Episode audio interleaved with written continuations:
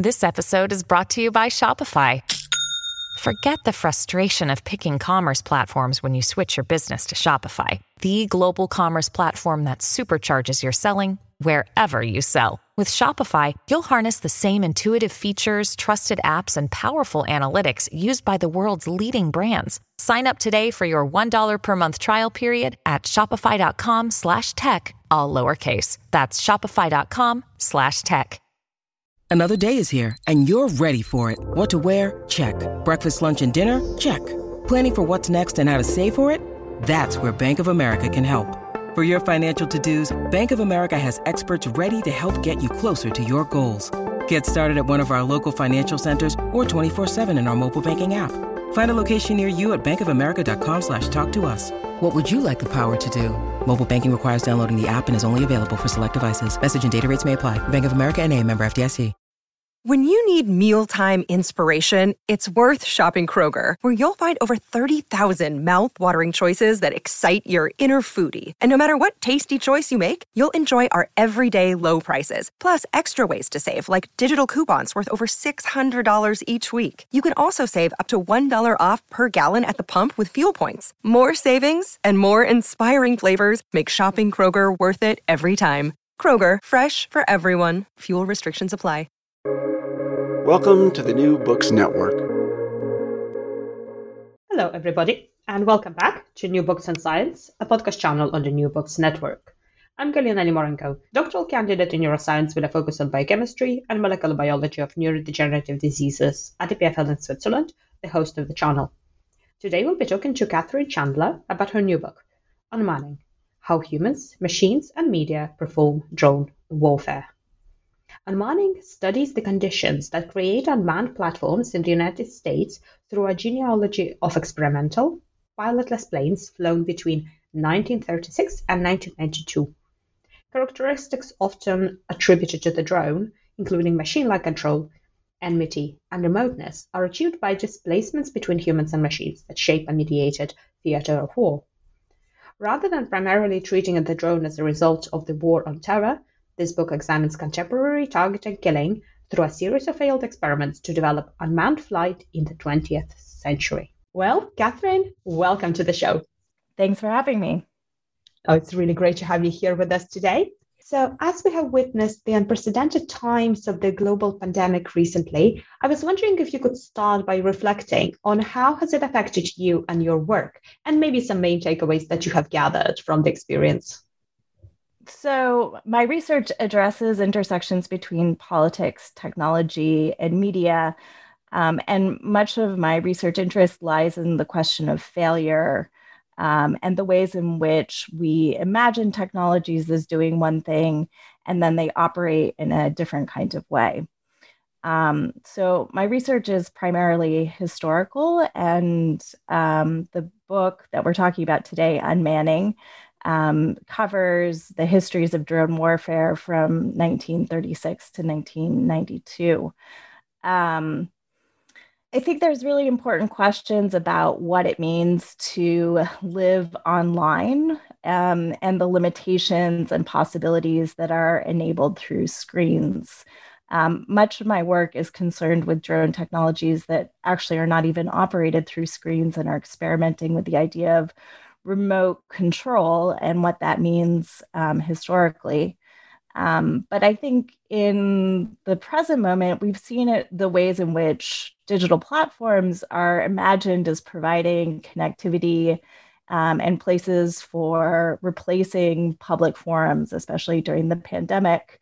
Um, and I often reflected with my students about the ways in which I thought Zoom really resembled um, certain aspects of uh, being a drone operator. You have this uh, uncanny ability to zoom into a classroom and be close to students, maybe pick up on intimate details of their life, even as we are incredibly distant. And I think there's something about that paradox that is really important. Um, mm. But I also think there's something really important about the ways in which the idea of access to online platforms is actually very limited. And certainly in the United States and Europe, where a lot of work from home took place online, that was only for a certain class of people um, and for certain kinds of work. Um, there's a large number of workers who continued to have to work in person, and largely those were workers who were then exposed to conditions that people online were protected from. And I think that inequality in access also is something that it really resembles drone warfare. So there's a way of imagining the perspective of the drone and the drone operator that implies a certain kind of privilege and access.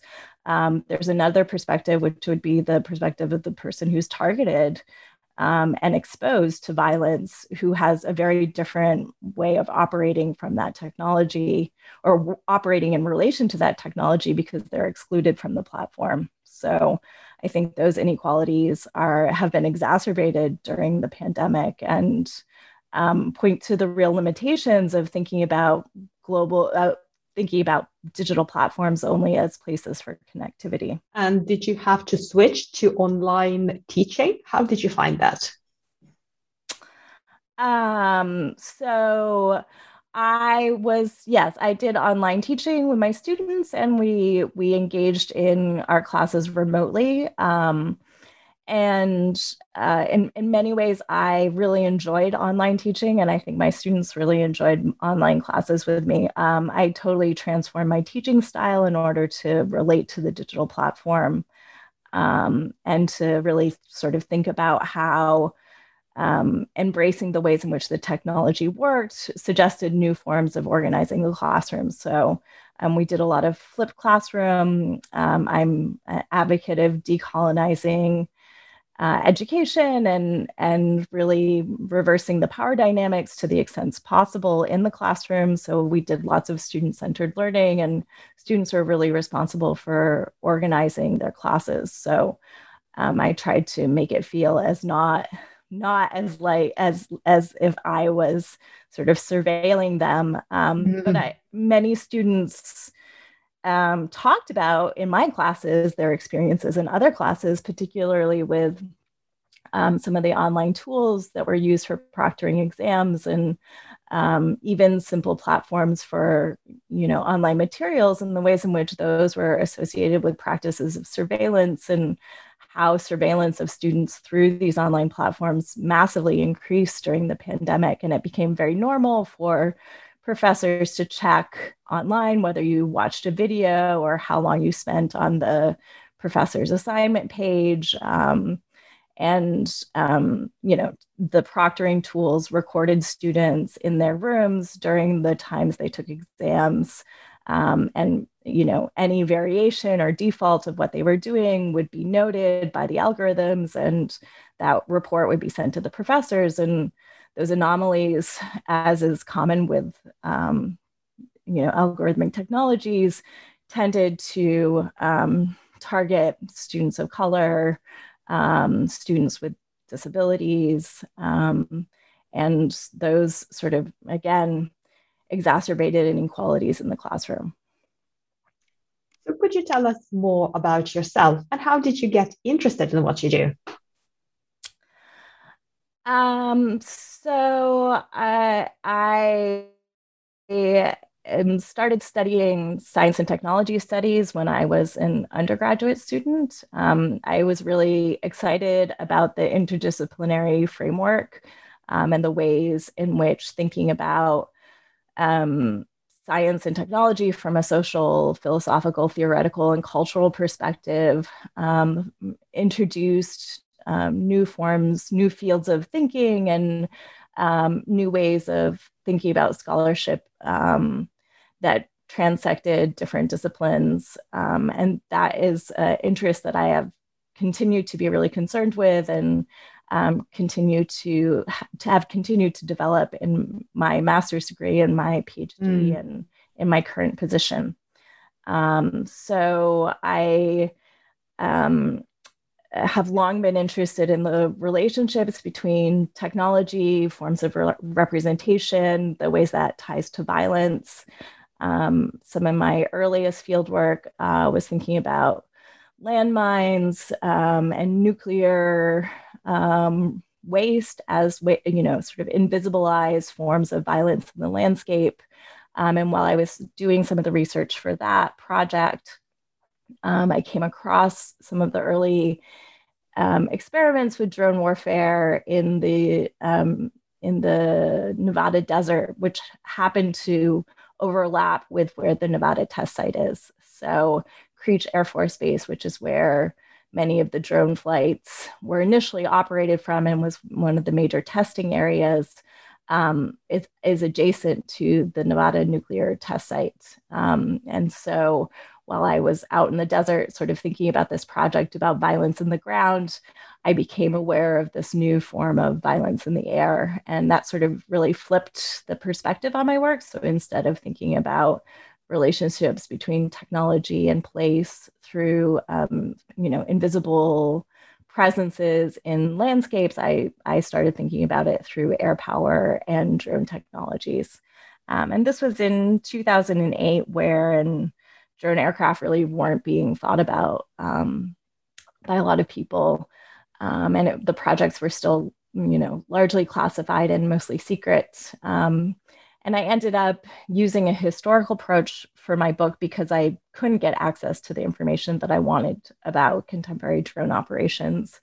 Um, and I was very lucky because I went to the National Air and Space Museum archives where they had exhibited um, the one of the Predator drones that had been used in Afghanistan in 2001, um, and asked one of the archivists about uh, this particular drone, and he made an offhand remark that this was, of course, a very old technology, not a new technology, um, and presented me with a whole bunch of files about drone aircraft um, dating back decades, and that sort of really shifted my book because I realized that what everyone was talking about as a totally new technology actually had uh, a long history um, and was related to decades of experimentation by the US military and um, lots of failed projects associated with unmanning that happened long before the contemporary ones um, that were used in the War on Terror and continue to be used today. Oh, that sounds absolutely fascinating. so I was wondering, what roles did your uh, mentors and colleagues play along your career journey? And how did you find yourself welcomed in this, perhaps some some may call a masculine field?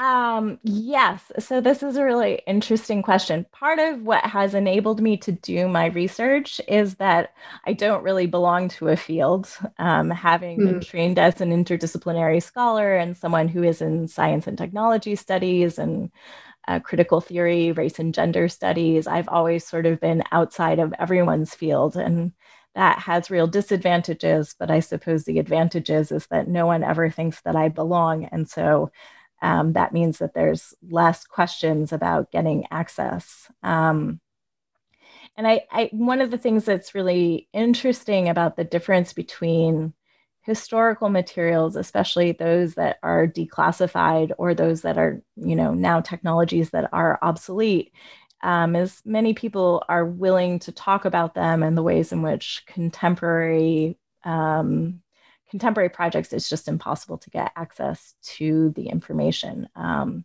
so I was lucky to um, have uh, the opportunity to interview a number of retired personnel um, who shared with me a lot of information about the project. And I think there's definitely a gendered role there in the sense that um, they had expertise to sort of share and convey with me. Um, and yeah um, i i think it's been interesting to me in this i'm currently uh, a professor in the school of foreign service um, and my disciplinary background is very different from that of many of my colleagues especially those that come from more traditional security studies perspectives. Um, and i think they see my work and my contributions as something that is sort of outside of their usual disciplinary expertise. And so um, that has given me the opportunity to make critical claims that are not typically made within these fields, but I also they're also marginalized because of the various different sort of disciplinary perspectives. Um, I was very lucky to study uh, my PhD in the rhetoric department at Berkeley, which is uh, renowned program for interdisciplinary work in the humanities and social sciences. And um, my dissertation advisors um, included a, a, really interesting um, back, mix of people from different backgrounds. So it was co chaired by David Bates, who is an intellectual historian who works on political theory and histories of artificial intelligence. Uh, Charis Thompson, who is a science and technology studies scholar who works on feminist technologies.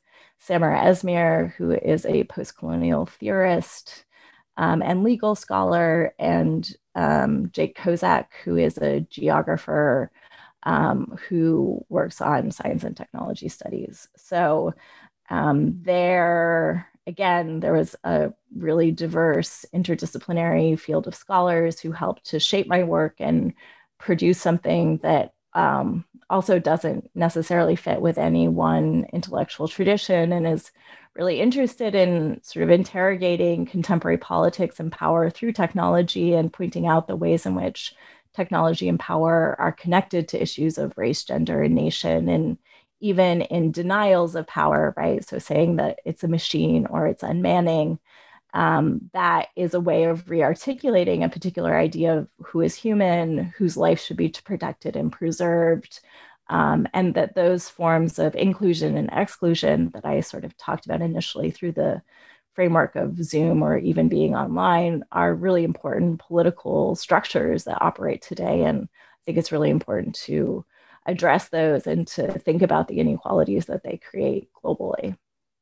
So, what would be your advice to young career researchers or students who are a little bit, a little bit unsure about this interdisciplinary aspect of the work, uh, for example, like you as you do? What, what are you unsure about? What? Not, not being tied down to one discipline, but really being in the intersection between. Well, I mean, I don't think it's actually easy to end up where I ended up. So I don't think that happens to most young researchers. it's a very bad, but it's a very poor um, decision in terms of uh, having a career later on if you don't fit squarely into any discipline because it means that no one wants to hire you. So, but it's been quite rewarding, hasn't it, for you? I I have been very lucky to mm-hmm. be able to um, have the opportunity to continue to pr- pursue my scholarship and to to work in ways that don't fit into any disciplines. But it is truly challenging, um, mm-hmm. and I it's perhaps a separate conversation, but I really think that academic fields continue to be very hierarchical and very oriented towards disciplines. And, um, you know, the movement for interdisciplinarity is now decades old. This is, again, nothing that's anything new. And it continues to be very challenging to pursue research um, that wants to think about not just technology, not just the drone but its intersection with um, you know race and gender issues, their intersection with political issues, uh, what this says about agency, what this says about responsibility, how we can think about different forms of accountability.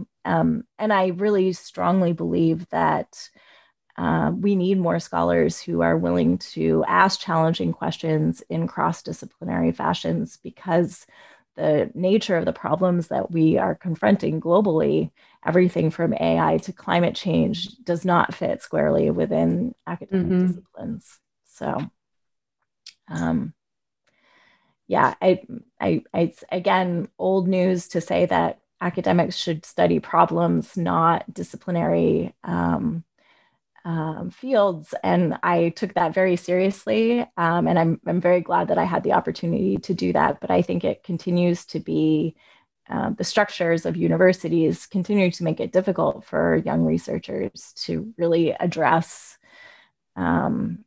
um, research in this way.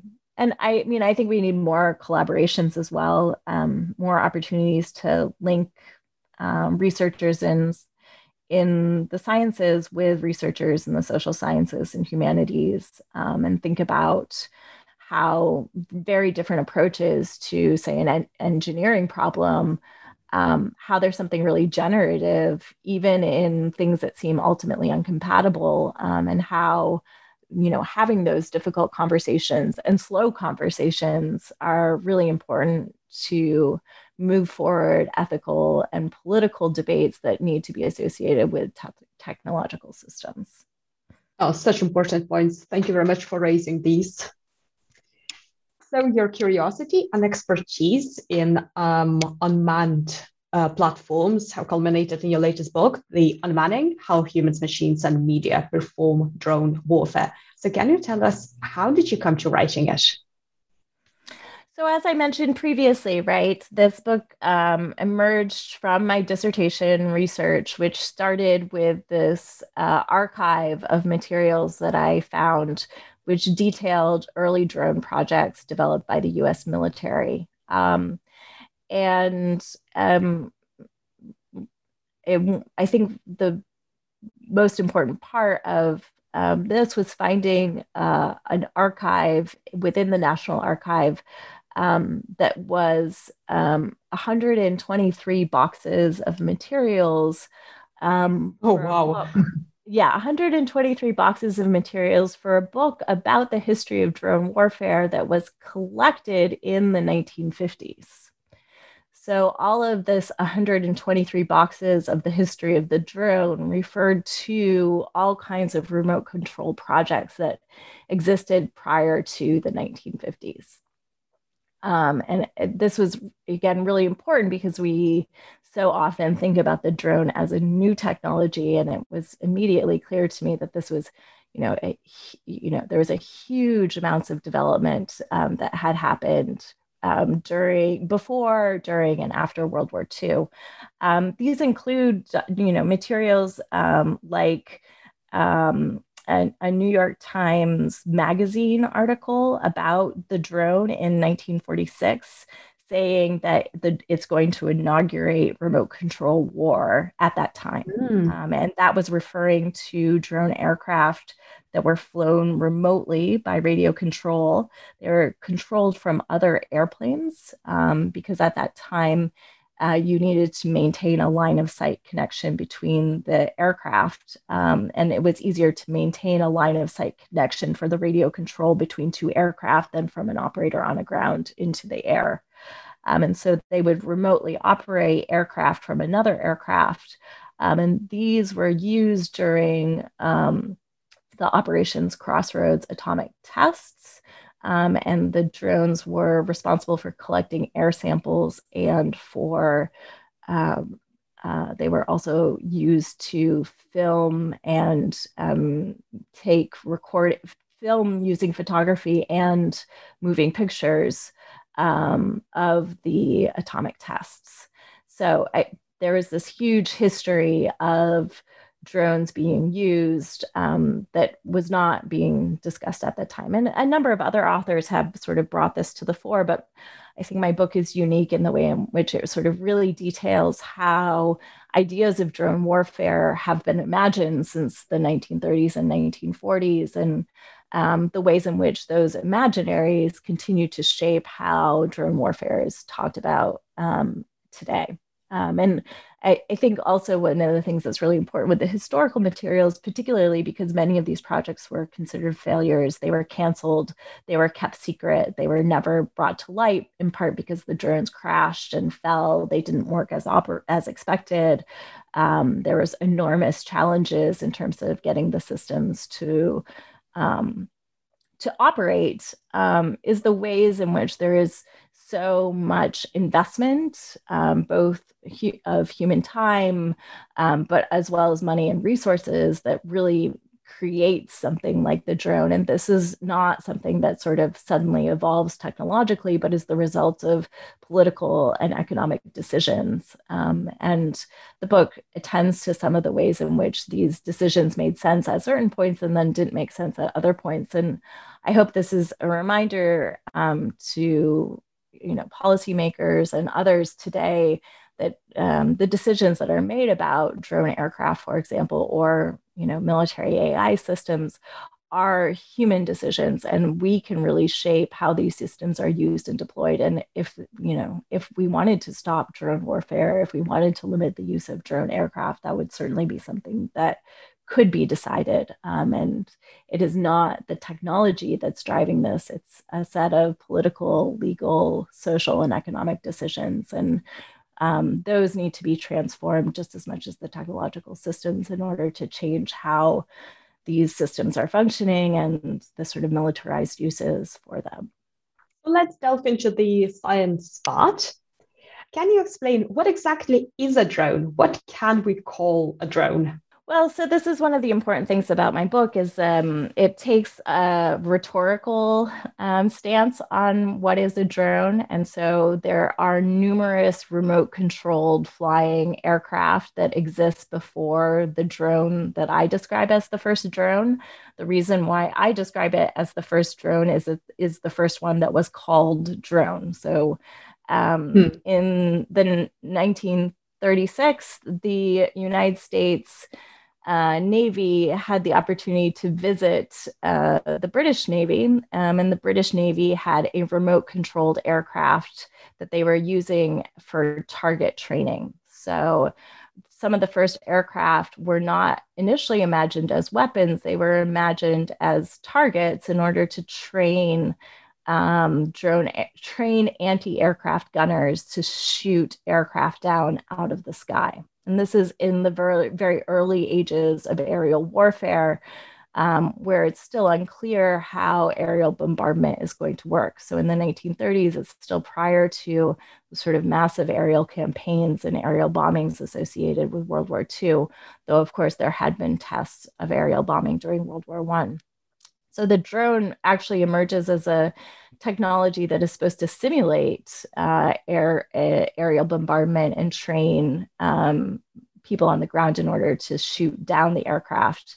Um, obviously, you don't want to shoot down your own pilots, um, and you also don't want to shoot, shoot down perhaps the most expensive aircraft that have been built. And so the models were often smaller models. Um, some of them were built out of um, you know, um, plywood, um, relatively cheap parts. Um, some of them were based on early model air, airplanes. Um, so they also have a history that is connected to um, hobby planes and uh, hobby people who flew remote controlled aircraft as hobbies. Um, and so even today, the term drone itself actually referred to remote controlled aircraft that were used to train anti aircraft gunners on the ground. And then later on, these remote controlled aircraft were also used to, ch- um, to train Navy shipmen um, and was also used in uh, Air, Air Force Top Gun.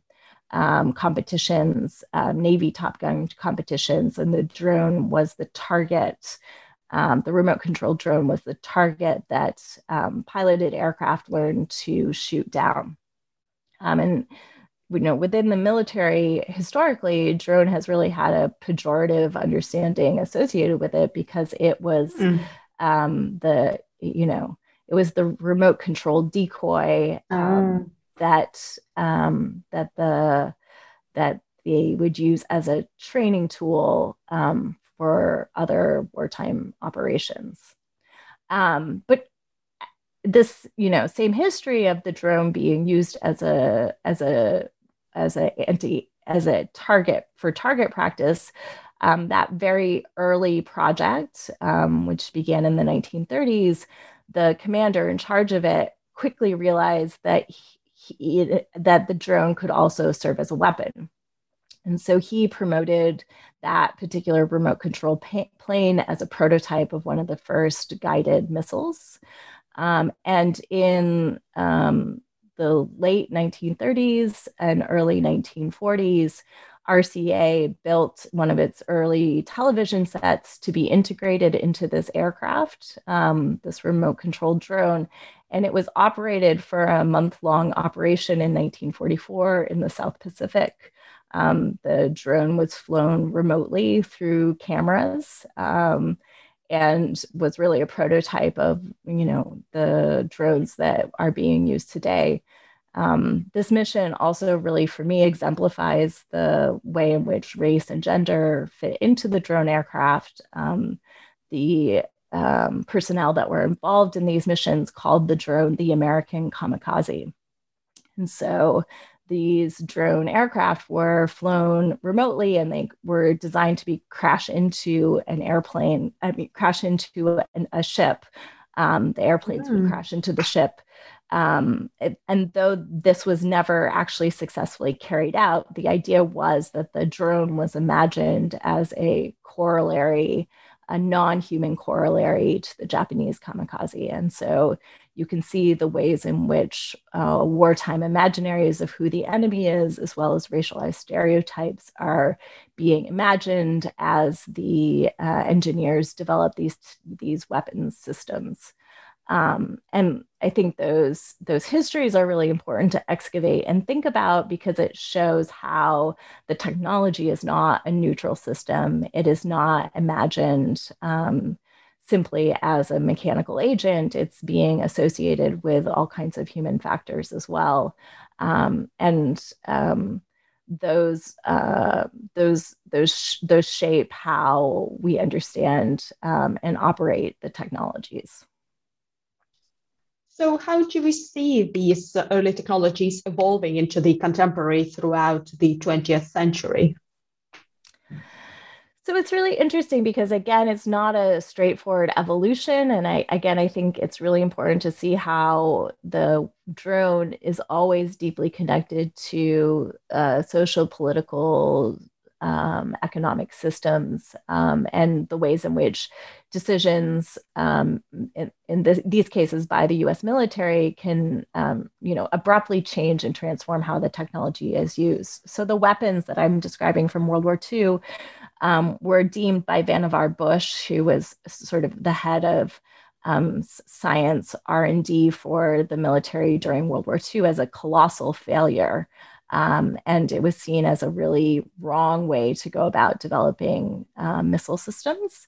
Um, and so the project was all canceled. Um, the televisions that RCA had developed um, were basically mothballed and never used. Um, those televisions, however, actually became part of the domestic televisions, um, a part of the of the television set that was developed for the drone, known as the Immy, which is a image orthicon, which helped to like transmit the image and make it visible on screen. Um, that became a key part for the development of television sets that were used domestically in the United States. So that drone actually lived on, not at all in a military context, but in a domestic commercial context. Um, and um, the next set of drones that were developed um, were jet drones, um, and they flew very fast. Um, and they were initially used to um, as targets for training um, training um, uh, anti-aircraft personnel how to shoot down jet planes. Um, and those were equipped with cameras and um, used for aerial surveillance mostly in uh, vietnam and korea. And so the first systems were imagined as weapons platforms, whereas during the Cold War, unmanned aircraft were imagined as flying cameras. Um, and the programs were, you know, a corollary to or a competitor, depending on the circumstances, um, the development of satellite technologies. Um, thousands of drone missions were flown for aerial surveillance during the Vietnam War. Um, and again, at the end of the Vietnam War, those systems were also deemed a sort of colossal failure. Um, many hmm. of the hmm. drones flew off course. They did not go the direction that they wanted them to. Um, these were film cameras, not real time images. So um, the drone would fly its flights and then it would drop a capsule of film, which would be collected. The capsule of film would have to be flown to a photo developing studio. The photos would have to be developed and then they would have to be flown back to the commander in order to get the information from them. And so that process, even at its fastest, took eight to 12 hours. And by that time, by the time you got your images, often um, the other military that you were trying to um, surveil was in a different location. Um, so again, the sort of ways in which we imagine the drone being useful um, was not, it, it, did not prove to be useful in these ways um, during Vietnam. Um, and um, some countries were aware of the ways in which the drones were being used for reconnaissance. Um, and the American models that were used in Vietnam were bought by the Israelis um, in um, the early 1970s. Um, and again, the prototype didn't fly as expected, and it was not able to be useful during um, the 1973 war with Egypt. Um, commonly known as the Yom Kippur War. Um, but it then led to Israeli developments with um, unmanned aircraft. Um, and it, again, there's sort of interesting story here about technological exchange between the United States and Israel during the late 1970s and early 1980s. Um, ultimately, the United States tried to pursue a model of a drone aircraft called the Aquila, which was headline news in the late 1980s um, as a sort of a, example of military misspending and excess. Um, the price tag for the drone ultimately um, was, you know, close to a, a billion dollars, um, and the system oh, wow. functioned. Yes. So, um, at the same time as the United States sort of massively misspent its money on this early uh, unmanned aircraft, that um, is is again sort of seen as one of the colossal failures of technological development, of military technological development during this time period. Um, the Israelis made a model that was sort of much cheaper um, and built out of fiberglass um, which has become then this prototype of what would become the Predator drone. Um, and um, the US bought a version of this, which was known as the Pioneer, which it deployed in the first Gulf War. Um, so these were the Israeli drones were the ones that were reintegrated television again. So um, television had sort of changed significantly since it had been initially tried with the RCA televisions in the late 19 the in the 1940s, and um, these systems were able to provide real-time streaming video from the drone platform to commanders um, that were located um, approximately 20 miles away from where the drone would be. Um, and so that became this sort of model of monitoring the um, monitoring the battlefield by um, television. Um, this worked much better in the Israeli context, um, which was concerned with its wars with um, Lebanon um, and Jordan at the time. Um, as you know, drones could be placed near the border with Israel and then flown 20 mm. miles away in order to be able to see what was happening. Whereas the United States at the time was still concerned with um, the Cold War and that kind of technology didn't make strategic sense to them in terms of, uh, you know, a standoff between the Soviet Union and the United States. And so, again, there was a very different understanding about what this technology was for and who was going to use it, how it was going to be developed. Um, and and again as i mentioned what's really notable from the headlines of the late 1980s and early 1990s is um, unmanned aircraft were, um, you know, headline news in the Washington Post and the New York Times as exemplars of excess military spending um, and the ways in which sort of failed military projects misspent money um, and did not achieve what they uh, what their intended goals were. Um, so all of this history is layered into the sort of supposed newness of the drone strikes and the war on terror. Um, and it was really surprising to me during the research process. I actually wrote an email to one of the journalists who covered drones during the 1980s and 1990s. Um, he was a staff reporter at the time for the Washington Post and is now um, a professor of journalism at NYU. Um, and he did not remember covering drone hmm. aircraft during the 1980s and wrote back to me that he thought they were new um, and was really surprised that I had uncovered his byline um, in the articles that I found about this. So, oh, wow. I'm really interested in what this collective amnesia about technology means.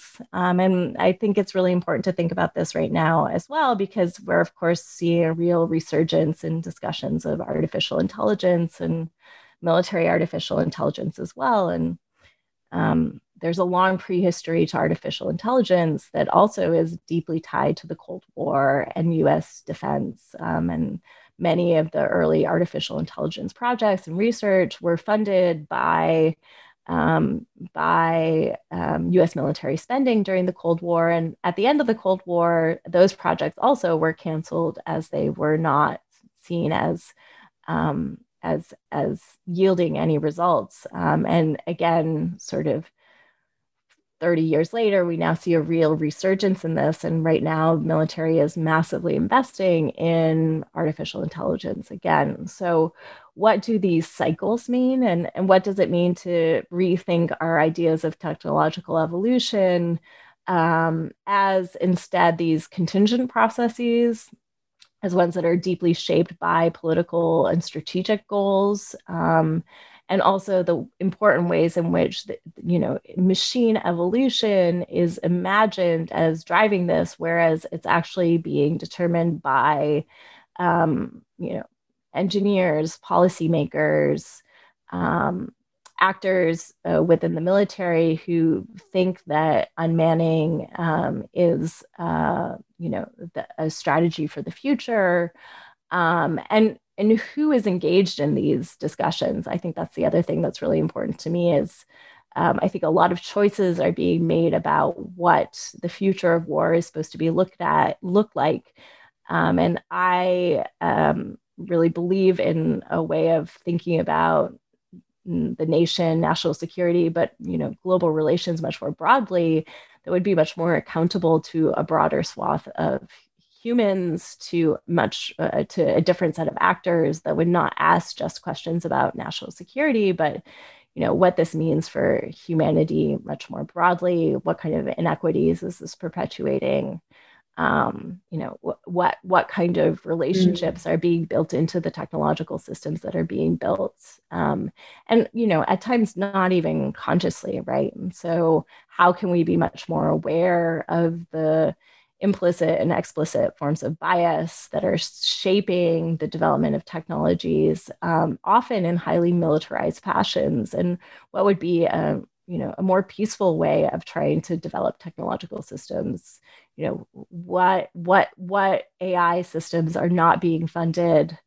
Um, for example, you know technologies that are not imagining the future of warfare, but uh, you know, a radically different kind of future. Um, w- where is the space to sort of be thinking about this? And again, how have these disciplinary conventions, these conventions of what politics mean, the conventions of what um, engineering mean, you know, really limited the scope of how we imagine and think about technological systems.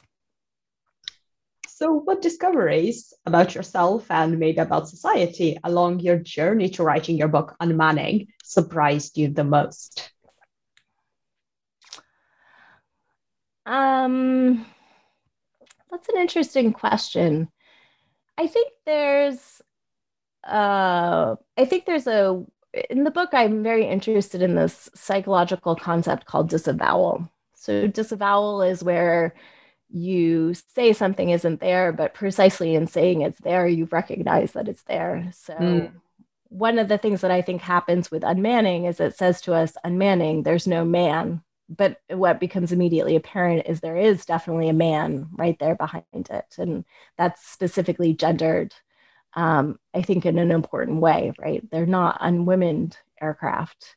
Um, mm. And of course, today many of the operators are women, um, and uh, but I, I think we might ask ourselves this question about what kind of masculinity, what kind of imagined human is behind these technological systems, and I mean this relates to research that has been done, for example, about the ideas of a user, right? So when you ask people, you know, who, who people use gender neutral terms when they describe the user of a computer. But if you ask people to draw who a user is, um, they overwhelmingly draw men, usually about mm-hmm. 70% of the time, right? So I think there's this way in which, um, you know, behind terms like human, user, unmanned, um, there's this figure that you know continues to haunt us which is a particular ideal of what is human that is you know tied to actually you know much earlier forms of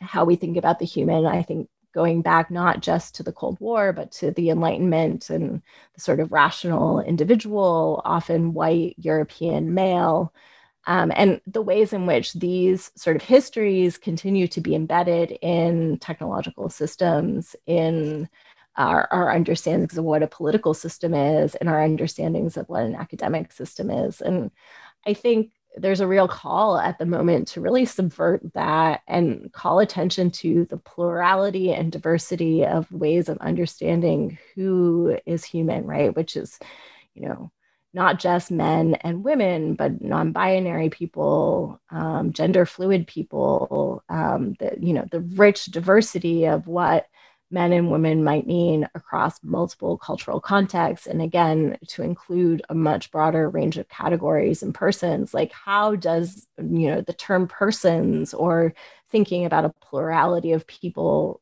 make it much much more difficult to you know have a set assumption of you know this singular um singular version of the human that is supposed to be you know the operator of technological systems you know moving towards an increasingly rationalized world which is often associated with all kinds of forms of surveillance um, and you know has numerous possibilities associated with it but also huge limitations. And i want to have a much broader discussion about the assumptions of how we think you know political economic and technological systems work and to really challenge some of the foundations of them. And i think there's really important work that's been done by uh, post-colonial theorists theorists from the global th- global south um, who are really subverting our ideas of what technologies are what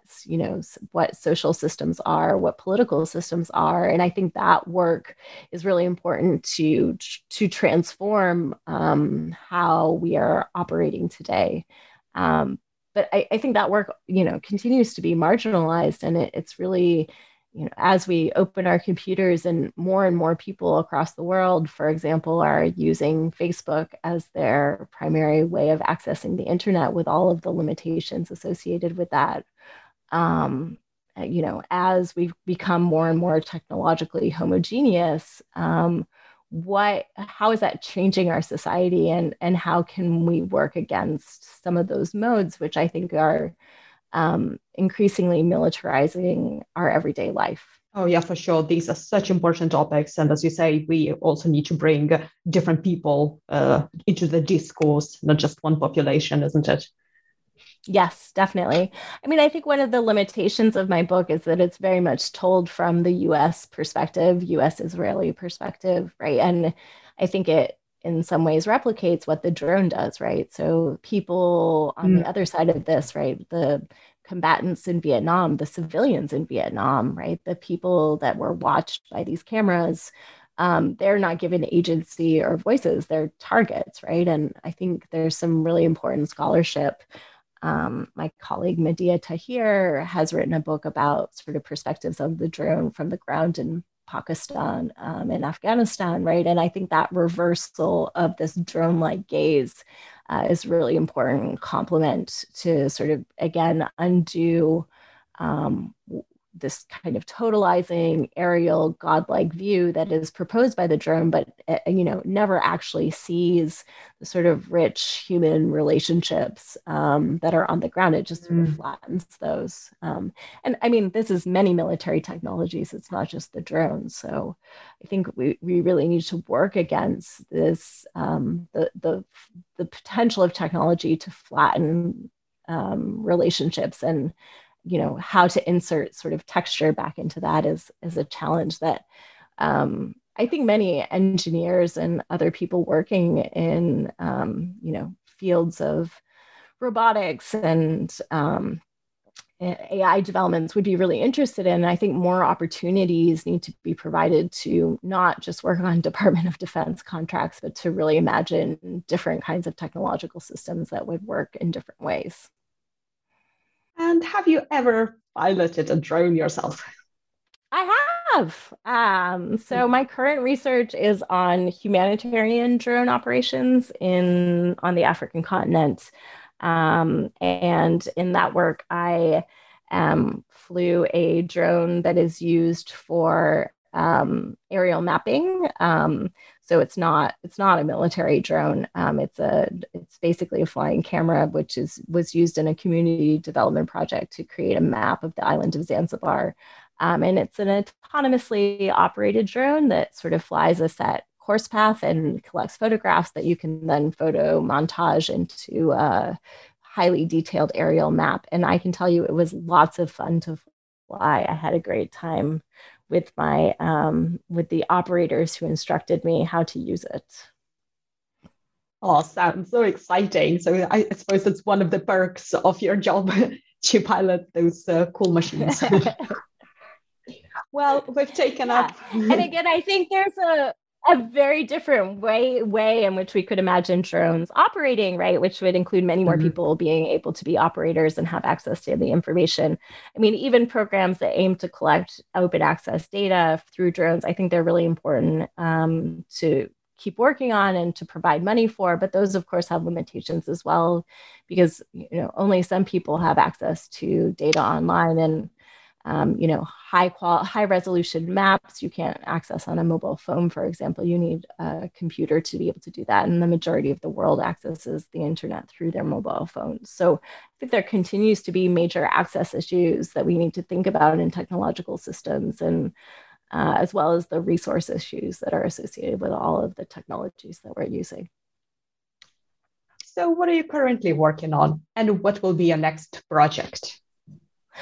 So I have two current projects that I'm working on. I just sort of briefly described one, which is thinking about the potential of humanitarian drone operations as well as the limitations associated with um, uh, drones that sort of replicate the models of um, targeting and protection that are um, that are used by military drones. Um, and I'm currently author- authoring a report for the United Nations Institute of Disarmament Research on gender and military AI and thinking about the ways in which um, categories of gender remain implicit in technological systems like artificial intelligence and how it's really important to recognize the ways in which data sets, for example, um, don't accurately represent um, gender um, usually skew towards men. Facial recognition, voice recognition tend mm. to recognize men more often, um, and th- these, you know, reflect societal biases that you can see again in the idea of unmanning, but uh, you know, under a different guise in artificial intelligence. So, I'm hoping that work will inform some of the current efforts for um, disarmament and you know thinking about new normative frameworks for um, digital technologies, uh, digital war technologies. Oh, that sounds super interesting. So, where can our listeners find more information about your work and also your book? Um, so my website is katherinechandler.net. Um, and that's the best place to get information about um, my my uh, book. Um, it is available through Amazon um, and it was published by Rutgers University Press, and there's a page associated with that. There's been a number of book reviews. Um, you can find them in Security Dialogue and Cultural Studies. Um, um, so yes, I'd, I'd I'm interested in um, in the book being read widely, and I really hope uh, you know an interdisciplinary audience has a chance to look at this. So I'm really excited for the listeners um, to read it. Well, thank you so much for joining me today and for this stimulating discussion. Thank you. It's a real delight to be here.